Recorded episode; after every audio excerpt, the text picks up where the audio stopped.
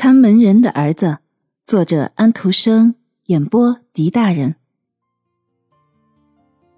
将军和他的夫人是高贵的人，他们的马车上绘着两个族徽，两人各有一个。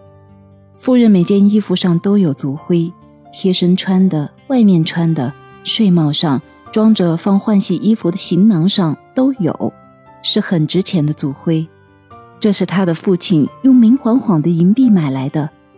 因为将军不是生下来就承袭族徽，夫人也不是，他来到世上早了一些，比族徽早了七年。大多数人都记得这事儿，可是他的家人却记不得。将军的族徽很老很大，扛上他会把人压垮，更不用说扛两个族徽了。将军夫人打扮的珠光宝气。昂首挺胸的乘着马车去参加宫廷舞会的时候，族徽就死沉沉地压着他。将军已年老，头发已灰白，不过骑马还不错。他知道这一点，他每天带着夫人一起出去骑马，马夫在他后面保持着适当的距离。参加社交活动时，他总是骑着自己的高头大马径直而去。他身上佩戴着勋章。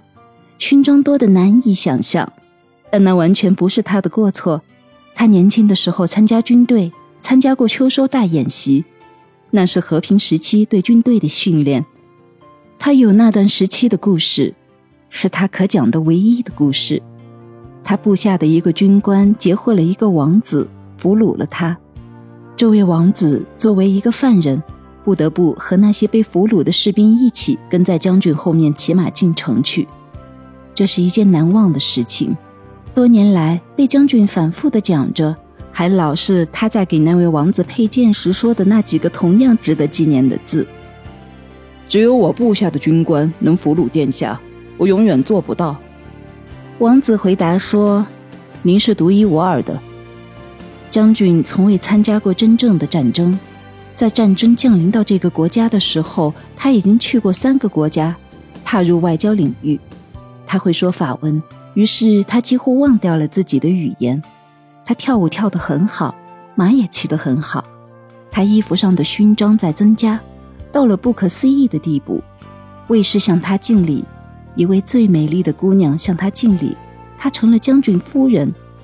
他们生了一个很漂亮可爱的孩子，好像是从天上降下来的，那么美丽。当小姑娘能开始观察四周的事物时，看门人的儿子就在院子里面，在他的面前跳舞，还把自己画的所有的色彩画都送给了她。她看着画很高兴，但却把它们撕掉。小女孩就是这么娇嫩，这么可爱。我的玫瑰花，将军夫人说道：“你是为王子而降生的。”王子已经站在了门口。但却没有人知道，人的眼光不能穿过门槛儿。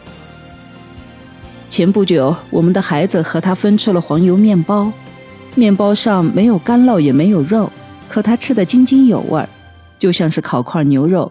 将军一家人如果看见了那种食物，一定会闹翻天的。不过他们没有看见。这是看门人的妻子说的话。